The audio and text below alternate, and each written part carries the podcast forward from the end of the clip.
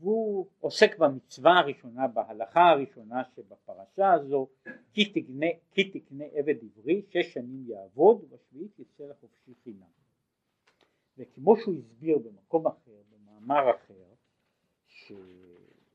שנמצא למעשה המאמר הראשון הגדול של העניין, אז הוא מדבר על זה, וככה אמרו אה, כמעט בכל, זה נמצא בהמון ספרי חסידות,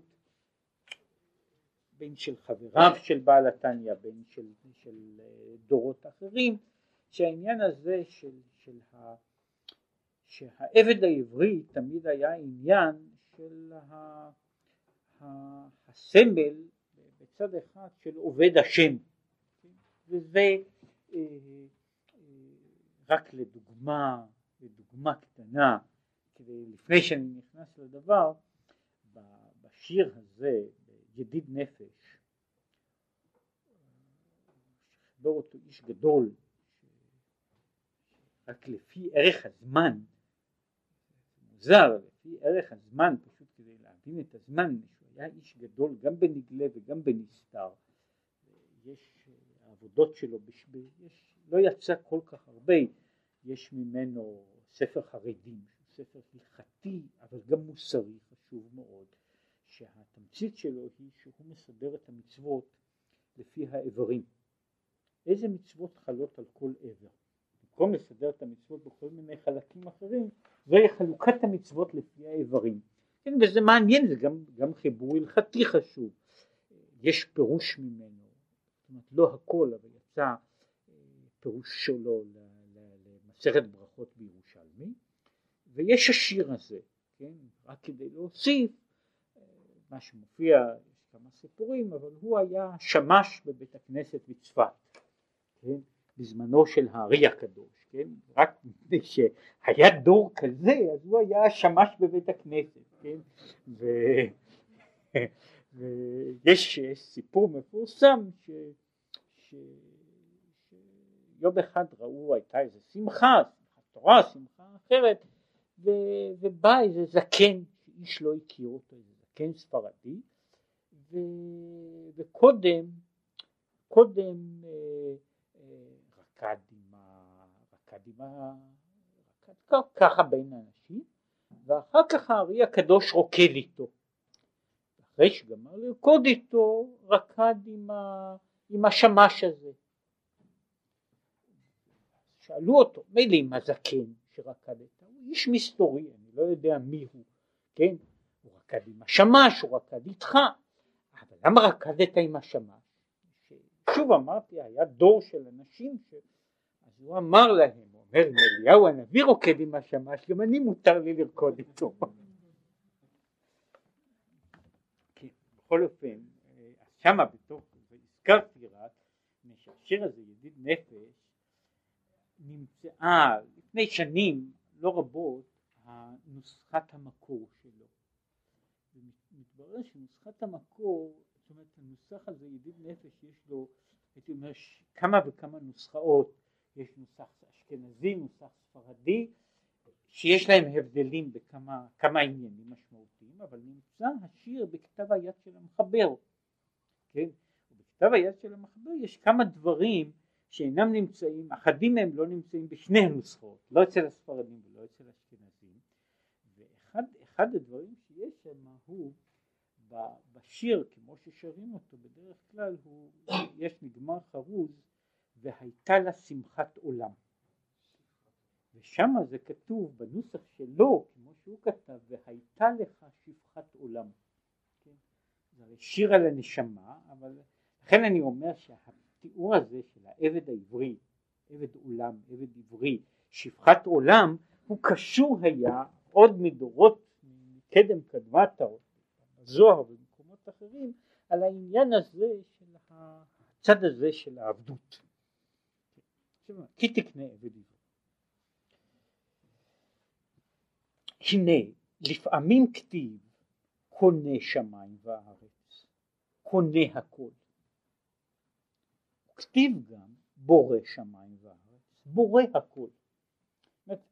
יש מצד אחד קונה שמיים וגם בורא שמיים מה המשמעות?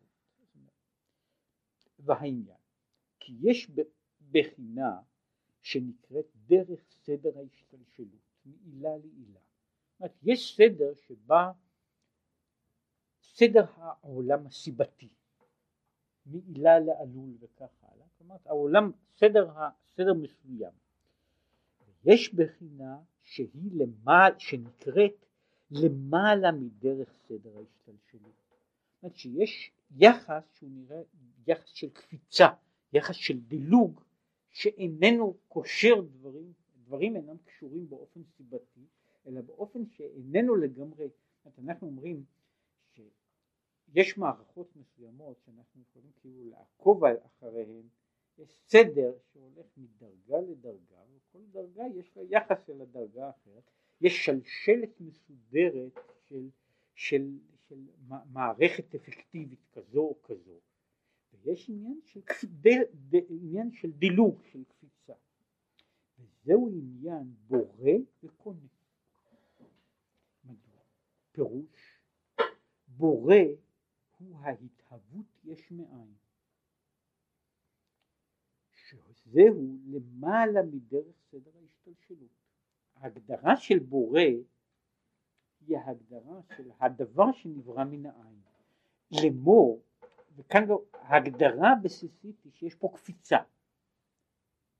פתאום מופיע איזשהו דבר, היש. ומדוע? כי הנברא אינו ארוך כלל אל הבורא. ואם כן, התהוות הנברא היא התחדשות יש מאין, וזהו בורא. יש יחס אחד הוא היחס בין הבורא והנברא. הוא מגדיר אותו, מדוע אנחנו מדברים על היש מאין?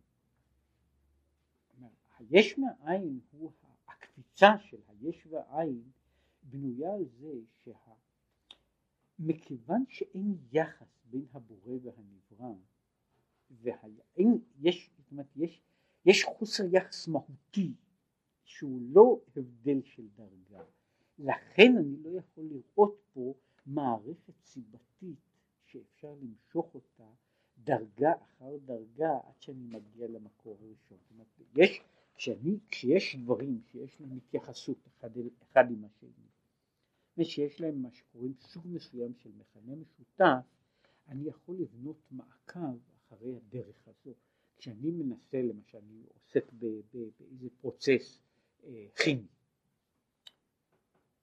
בוודאי שחומרים עוברים ומשתנים מדרגה לדרגה ועושים בהם שינויים, יש שינויים שבטבע ושינויים ש, שנעשים בידי אדם, שחומרים עוברים הרבה הרבה הרבה מאוד שינויים. אז בסופו של דבר יש לנו פה התרחשות שמתחוללת במישור שבו כל צעד נובע, כל שלב נובע מן השלב שקדם לו, הוא מוביל לשלב האחר.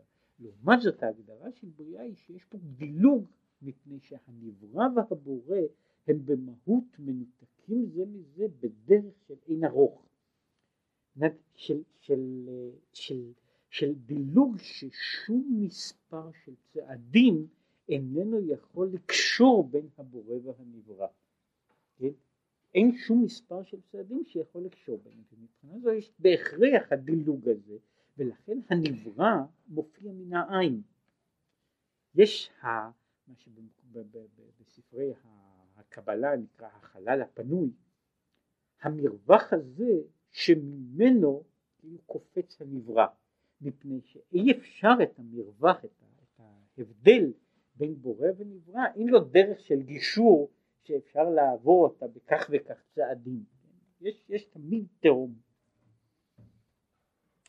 אבל אחר כך יש גם השתלשלות העולמות זה מזה, מעבר לתהליך הראשוני הבסיסי של הבריאה, יש לנו עניין של התהוות העולמות זה מזה, דרך עילה ועלות, שזה נקרא קונה, הוא מגדיר מבחינה לשונית שהקניין אינו הוויית דבר חדש.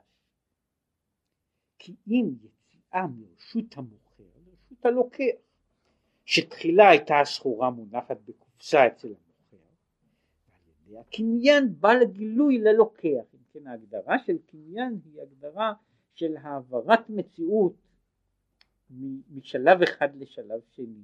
אבל הקניין, לכן אומר ההבדל בין קניין ובריאה הוא לפי זה שקניין הוא שינוי בתוך, בתוך מציאות קיימת, לעומת זאת בריאה היא יצירה של מציאות חדשה, קניין הוא מעבר מודרג מבעלים, מבעלים א' לבעלים ב' וכך הלאה, ויש עניין של בריאה ששם אין שום מעבר. וכן, מבחינת המשכת העלול מן העילה אינו התהוות דבר חדש.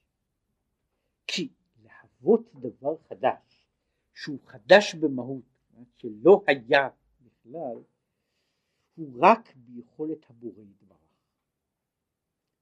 אבל המשכת עילה ועלול הוא עניין גילוי ההלם. ההמשכה שמה שקוראים לזה, המשכה סיבתית היא כאשר הדבר הנעלם בא לידי גילוי באיזשהו אופן. כמו גילוי הדיבור מהיעלם המחשבה. למשל יש לנו יחס סיבתי בתוכנו, כן?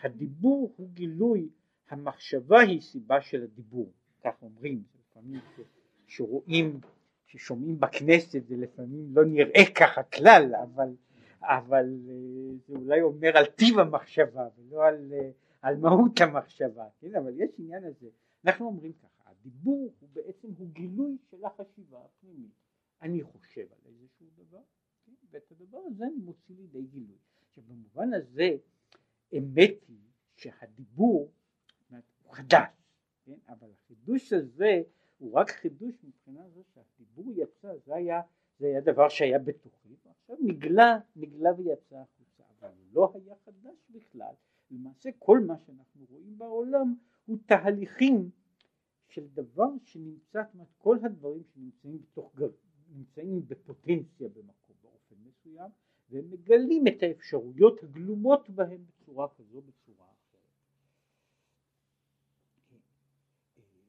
וזהו, ועל זה נאמר, קונה הכל, להמשיכה מן ההיעלם לגילוי אחר שכבר נבראו מאין ליש, זה שייך קניין, כשנמשך מההיעלם לגילוי.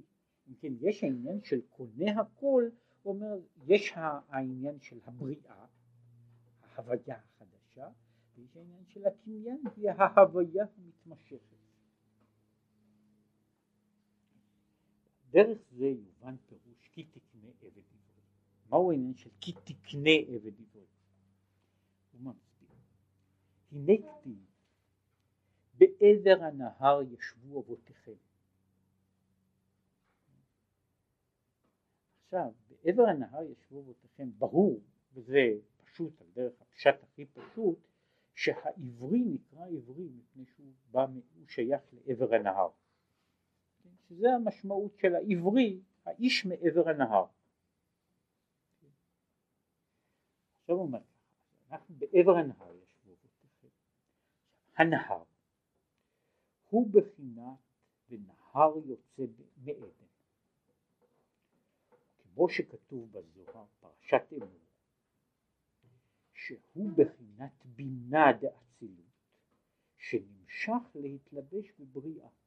מי, הנהר הזה שיוצא מעדן הוא בחינת ספירת הבינה שהיא זו שנמשכת מעולם האצילות ונמשכת, מגיעה אל עולם הבריאה. למעשה אנחנו לפי זה ההגדרה שלנו היא שהעדן הוא החוכמה. הנהר, הבינה יוצאת מעדן להשקות את הגן, שהוא שם, הוא עולם הבריאה, ואחר כך יש התפצלות נוספת הלאה והלאה, אבל היציאה הראשונה ולכן לבינה קוראים, וכך מופיע בשיר, כן, רחובות הנהר. שהוא הנהר שיוצא, שיוצא מעדן.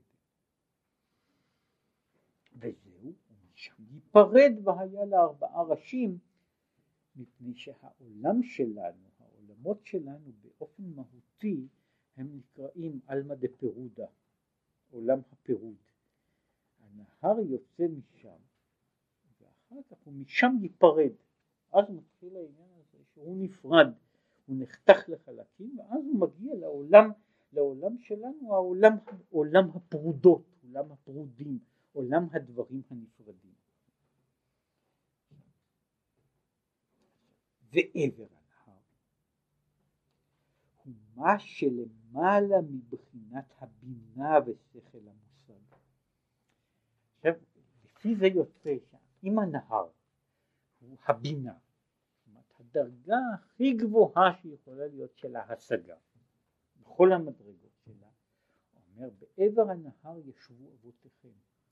אבותיכם באו מהצד האחר של הנהר, מהצד האחר, מהעבר השני של, ה, של הנהר, מהעבר ה, מלמעלה מהמדרגה הזו. כן? שם ישבו והושרשו האבות. שם אבותינו, שורשנו, הוא בעצם בעבר הנהר. אנחנו שייכים לחלק לצד האחר של ההוויה.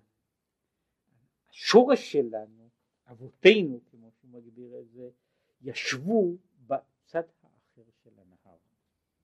כן?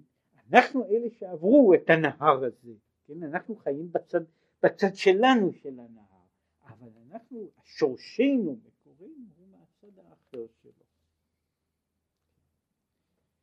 רק מה הנשמות אחר כך הם עברו את הנהר והם עכשיו פה בעולם הזה והלכו וירדו עד למדרגה הנמוכה עד שנקרא כמו שכתוב וזה שוב ציטוט מהפסוק וזרעתי את בית ישראל זרע אדם וזרע בהמה כן? אז הוא אומר יש גם לא רק זרע אדם אלא גם זרע בהמה אבל ואלה זאת אומרת מן היסוד הזה מן השורש הראשון אז יש יורדים וחוזרים ויורדים עד שיש יצורים כאלה שאפשר להגיד שהם זרע בהמה. כן? זאת אומרת, הוא, יש לו רק מה שקוראים לזה מראה אדם, כן? זרע בהמה. אבל זהו שהוא נקרא זרע בהמה, זהו רק בחינת הניצוץ הנמשך למטה, אותו ניצוץ שמגיע למטה, על זה על זה שייך לומר כן. אותו ניצוץ שמגיע למטה יכול להיות שהוא מגיע למטה, יש אנשים שהם מגיעים למטה בבחינה של זרע אדם. ויש כזה שמה שמגיע ממנו בעולם הזה הוא לא יותר מאשר זרע בהמה. כן? אבל שורשו ומקורו, גם של זה שהוא בבחינה, בבחינה, בבחינה הנמוכה, הוא אפילו בעבר הנהר, שהוא למעלה מההשתלשלות. כן? עבר הנהר הוא הצד האחר של המציאות, ובצד האחר של המציאות, שהוא למעלה מההשתלשלות, עד ששם אדם ובהמה שווים. השורש הראשון, אבותינו באו מעבר הנהר, ששם אין הבדל בכלל בין, בין הקטן והגדול, זה מה שאומר שווה ומשווה כן, זהו השווה ומשווה קטן וגדול, מפני שהוא בבחינת, בבחינת האינסוף, שם ההבדל בין הקטן והגדול אין משמעות. כן? פה ההבדל בין אדם ובהמה הוא הבדל תהומי. בעבר הנהר שם אין הבדל בכלל. כן, להמשיך בחינת הדעת בנשמות הנקראות זרע בהמה. אין צריך לזה רק בחינת קניין שהוא המשכה מהאלם אל הגילוי. ככה, מכיוון שכל הנשמות בעבר הנהר ישבו אבותיכם, לכן הוא אומר, אפילו מישהו מבחינת זרע בהמה, הוא לא צריך שינוי. זאת אומרת, אנחנו פה אומרים, יש פה בעניין הזה, באמירה הזו, יש, יש, זאת אומרת, זו אמירה בסך הכל, אחרי שהוא קורא לכך וכך, זה לא אשמתו, כן, זרעתי את בית ישראל זרע אדם וזרע בהמה, שיש אנשים כאלה שהם זרע בהמה, גם מישהו זרע בהמה, כדי לשנות את מהותו הוא לא צריך בריאה חדשה, שינוי מהות שהוא תהומי, אלא הוא צריך עניין שאומר זה עניין של קניין, זאת אומרת זה עניין של מאמץ שהולך בשלבים, ומדוע? מפני שאומר זה לא, אם היינו צריכים לדבר כמו שאומר, בתוך המציאות שלנו איננו יכולים להפוך בהמה לאדם. מדוע? מפני ששם שתי מציאויות חלוקות. אבל כיוון שגם זה שהוא זרע בהמה אצלנו, הוא נובע מהשורש הזה, בעבר הנהר ישבו אבותיכם מלפנים. כיוון ששם, שאבותינו מלפנים, זאת אומרת, השורש הראשון הוא כולו למעלה מעלה, לכן גם זה שהוא זרע בהמה צריך, צריך קניין. מה, זאת אומרת? שהוא צריך שהיא המשכה מהאלם אל הגילוי. היינו, להמשיך משורשם שהוא בעבר הנהר. ששם יש להם דעת גדול מאוד. שם גם לנשמות הנמוכות ביותר, הן שייכות שם למדרגה, למדרגה שהיא גבוהה מאוד. רק שזה נעלם לגמרי מהניצוץ המלובש בבריאה יצירה עשייה. ההבדל בין זרע אדם וזרע בהמה הוא לפי זה לא בשורש הראשון של ההוויה, אלא במידת המודעות שיש לו למדרגתו. ההבדל מבחינה זו בין אדם לבהמה הוא מי שהוא זרע אדם הוא זה שיודע שיש לו איזשהו עניין אחר. שהוא זרע בהמה איננו יודע. זאת זה יכול להיות בבחינה הזו כאילו שהיו אומרים אפשר לעשות, אפשר להעביד אדם עבודת עבד. אפשר להעביד אדם אפילו עבודת בהמה. היו זמנים שהיו רואים דברים כאלה, שהיה, שהיו אדם וחמור מושכים יחד מחרשה. כן? אז אדם יכול לעשות את זה, ההבדל הוא רק שהאדם יודע שהוא אדם. כן? הבהמה לא יודעת אפילו שהיא בהמה. כן? עכשיו העניין הזה של המודעות, שהוא ההבדל של זרע אדם, אומר, אבל גם מי שהוא זרע בהמה הוא צריך, נעלם ממנו לגמרי, אבל צריך את התיקון. זהו כי תקנה עבד עברי. וזה בנקל יותר מאם היה צריך להיות הוויה חדשה ממש. להיות עבד עברי, להיות, לעשות את העבודה הזו עד ל... זהו עניין של קניין ולא עניין של הוויה, התהוות. זה לא עניין, לא צריך לברוא את האדם מישראל, צריך לעשות בו את העניין, את העניין של הקניין. זה עניין של עבודה, זה עניין של, של מאמץ, זה עניין של, זה עניין של קניין, שפירושו הדבר, המציאות הזו קיימת, היא רק דורשת שיגלו אותה שלב אחרי שלב. וזהו ההמשך, שש שנים יעבוד. פירוש, על ידי המשכת הדעת הוא יוכל להיות בבחינת לעובדו. להיות עובד אלוקים. זה שש שנים יעבוד, אפשר על ידי זה שהאדם ממשיך את הדעת, מה שהוא קורא לזה הקניין הזה, להיות עובד אלוקים.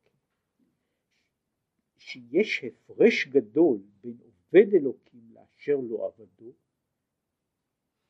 הגם שהוא צדיק, כמו שכתוב בגמרא והובא בתניא, ושם הוא אומר מדברי הנביא מלאכי ושבתם וראיתם בין צדיק לרשע בין עובד אלוקים לאשר לא עבדו והגמרא אומרת שגם עובד אלוקים וגם אשר לא עבדו הם שניהם צדיקים כן? אלא שיש צדיק שהוא לא עובד אלוקים מה, פה, מה זאת אומרת? שהוא מגדיר, הוא מגדיר שם בגמרא והוא אחר כך מסביר את זה לא דומה שמי ששונה פרקו מאה פעמים לשונה פרקו מאה פעמים ואחת. הוא מגדיר בערך ככה. מי שלא עבדו יכול להיות צדיק, אבל זה אדם שאיננו עושה אחרי שהוא הגיע למדרגה הזאת, בין שהוא נולד בה, בין שהוא עשוי בה, הוא איננו עושה יותר מאמצים מעבר למדרגה הזאת. ולכן הוא נקרא אשר לא עבדו. עובד אלוקים הוא זה שבכל פעם הוא עושה מחדש מאמץ מעבר למה שהוא רגיל, מעבר למה שהוא מסוגל להגיע לשלב גבוה יותר, וזה נקרא עובד אלוקים, ומבחינה זה אומר, יכול להיות שכעת אני לא רואה את ההבדל, זה העניין הזה של שבתם וראיתם, לעתיד לבוא יראה ההבדל בין עובד אלוקים לאשר לא עבדו. ובמובן הזה הוא אומר, נכון שהאיש הזה הוא צדיק גמור, אבל הוא לא עבד את השם. הוא לא עבד את השם שהוא לא עשה שום מאמץ. במקום אחר יש, כל מיני תיאורים של הדבר הזה. יכול להיות שיהיה אדם שמבחינת מהותו הקודש, הקדושה מאירה בתוכו, ודברים שהם בשביל אדם אחר, עניין של מאבק אימים, הם בשבילו פשוטים. כמו שיש אנשים שיש להם מבחינה זו של כישרונות. כן? יש אנשים שצריכים לשבת ולהתייגע על דברים ולהזיע עליהם, ויש כאלה שבשבילם אין להם אפילו מודעות איך הם קולטים דברים מסוימים. בכל, בכל תחום, בכל בן אדם בתחום שלו. עכשיו, עם זאת, גם האיש הזה, תפיסה אינסטינקטיבית של הקדוש. כן? יכול להיות שהוא גם אדם שלא עבד את השם מעולם. ויש להם מדרגה של עובד אלוקים. והעניין, מהו העניין הזה של עובד אלוקים, של עבודה מתמדת?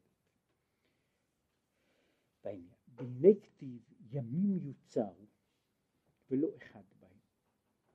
עכשיו נדבר על ימים יוצרו ולא אחד בהם, שהוא מבין פה, הימים נוצרו והם, כל אחד מהם הוא יום לעצמו. כל יום הוא יצירה, יצירה מיוחדת. אין שני ימים שמבחינה זו, כל יום כאילו הוויה מיוחדת, יחיד, יחידאית, שיום היום ואתמול או איזה יום אחר הוא לא בדיוק אותו דבר. היום של היום הוא משהו מיוחד, לכן אני מדבר על זה שהימים נוצרים הם לא רק קיטועים בתוך שטף חד גוני, זאת אומרת שאני לוקח איזה דבר שהוא חד גוני, חד ערכי, חותכים אותו לפרוסות, כן, ימים, שעות, רגעים, מה שכל אחד מהימים, כל אחד מן הימים הוא יצירה, הוא עבודה, הוא לא, לא עבודה שהוא לא קומפקציה, כן, הוא עבודה, כל אחד נוצר הוא, הוא מעשה לעצמו, הוא מיוחד בפני עצמו. הוא כתיב, ואברהם זקן בא בימים, בעינון יומי נלאים, באותם הימים, מה זאת אומרת, אומר, בא בימים, אז הגדירו את זה, הוא בא עם כל הימים שלו. ויש כמה וכמה תיאורים ויש סיפור מפורסם שמישהו, יהודי זקן נפטר ועולה לשמיים ושם הוא עומד בתור לחכות שם וכשהוא עומד לחכות אה, מכניסים לפניו איזה בן אדם צעיר. אומר מה זאת אומרת איפה היושר? אז אומרים פה מכניסים לפי הזקנה. אז הוא טוען מה זאת אומרת אני הייתי הסנדק שלו של פלוני זה. מה הוא אומר ככה שם בשמיים לא בודקים כמה זמן בן אדם עבר בתוך העולם, אלא כמה ימים הוא הביא איתו. האיש הצעיר הזה הביא איתו הרבה זמן, ואתה הבאת רק כמה ימים, אתה כתינוק קטן, כן, והוא איש מבוגר, כן, וזה עכשיו אומר אברהם זקן בא בימים, הוא בא עם כל הימים שלו, הוא בא, הוא בא עם הימים, אומר עינון יומי מילאים, והיינו, מה זאת אומרת הימים האלה? היומים הם לבושים הנעשים לנשמה מהתורה ומצוות בכל יום דווקא. בכל יום יש לבוש אחר לנשמה. כל יום הוא הוויה ולבוש אחר לנשמה. ואם חסר יום אחד ולא מצווה, חסרה לבושה. חסר לנשמה, חסר לבוש אחד. כמו שהוא אמר, כל יום הוא הוויה נבדלת, מיוחדת, יחידה בפני עצמה, שהיא מורכבת מכך וכך מה נעשה בתוך היום הזה, ואם היום הזה היה חסר, אז היום הזה אי אפשר לכם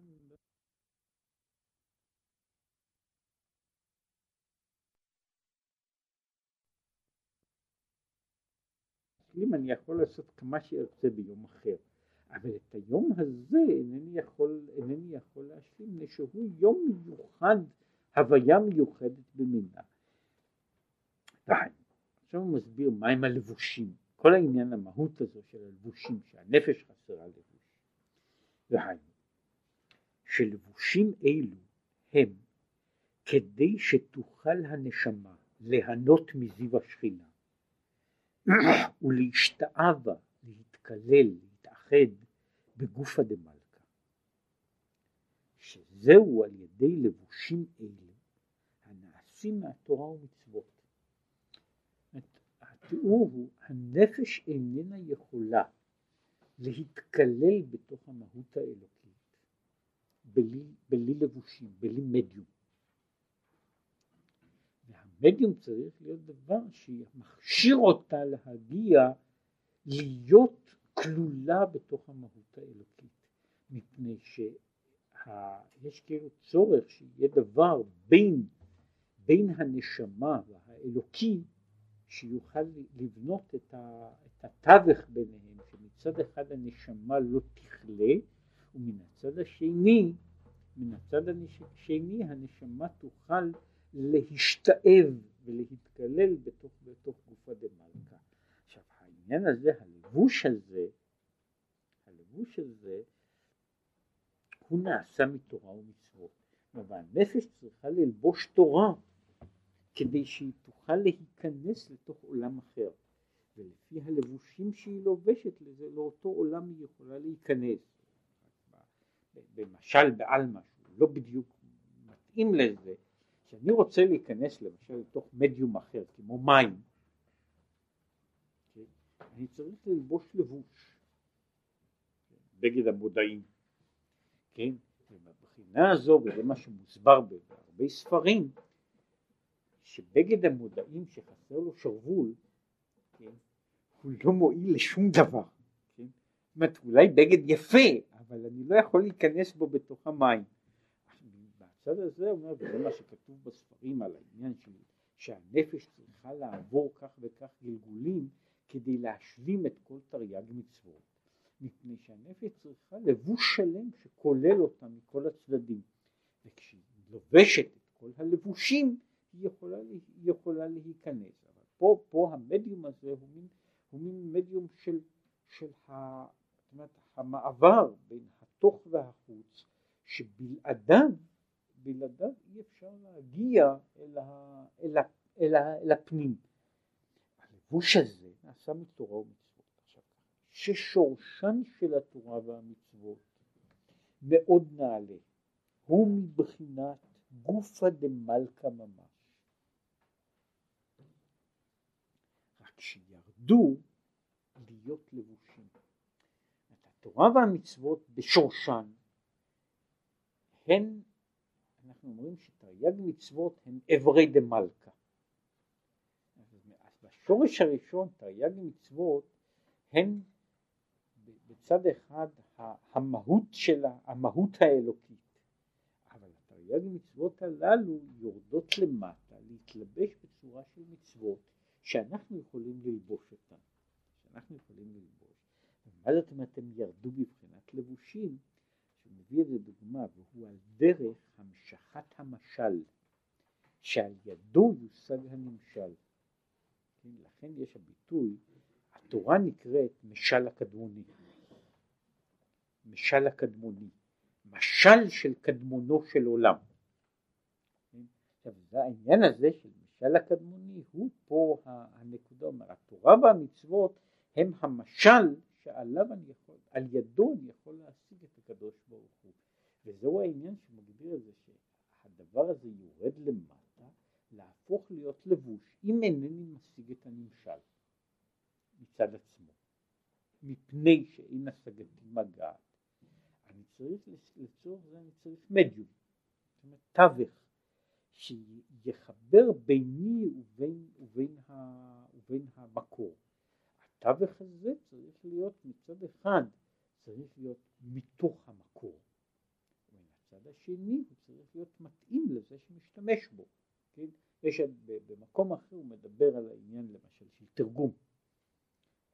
כל תרגום הוא סוג כזה של לבוש. אני אינני יכול להגיע אל המקור בעצמי, הוא חסר כל משמעות בשבילי. כן? לצורך זה אני צריך תרגום. התרגום צריך להיות מצד אחד מן המקור, מצד שני אני צריך להבין אותו. אם הוא לא ממלא את שתי הפונקציות הללו הוא לא, הוא לא עושה שום דבר. עכשיו מהצד הזה זה התורה והמצוות הם התרגום, המשל בשביל קדמונו של עולם. וכיוון שכך הוא, כיוון שהתורה והמצוות הם לבושים לנפש כדי שהיא תוכל להגיע להשתאווה בגופא דמלכא, דווקא כשנעשו בכל יום שתחת הזמן דווקא. לכן המצוות קשורות אל, אל היום, אל הזמן, מפני שהמצווה לא יכולה להיות ואי אפשר לתפוס אותה בדרגת המופשט הגמור, שהלבושים נמשכו משורשן, שהוא ביסודו מלמעלה מהזמן, להתלבש בבחינת הזמן כדי שתוכל הנשמה להשיגן. המצווה יורדת לעולם, לעולם הממדים שלנו, כדי שאנחנו נוכל להתייחס אליה. עכשיו ברגע שאני רוצה להתייחס כאילו למצווה במופשט, מעבר לעולם הממדים, אז אני, אני נמצא אז בעולם במהות כזו שאין לה שום משמעות בשבילי. אני לא יכול לעשות לה הפשטה למחצה. אני, או שאני לוקח את המצווה בזמן ובמקום, במרחב הקיים, ואז המצווה הזו קשורה אל הנפש שלי שגם היא חיה בתוך המרחב הקיים, או שהמצווה היא, היא נעשית, היא למעלה ממקום וזמן, אבל אז אין לה שום קשר איתי. מה שאם כן אומר, כמו שהן המצוות בשורשן ומקורן למעלה מהזמן, אין ביכולת הנשמה להשיגם. כל שכן בקל וחומר שאינה יכולה להשיג הזיו בלתי הלבוש. וכל שכן המצווה עצמה. זאת אומרת הנפש לא יכולה להשיג את המצווה אלא בתוך הלבוש.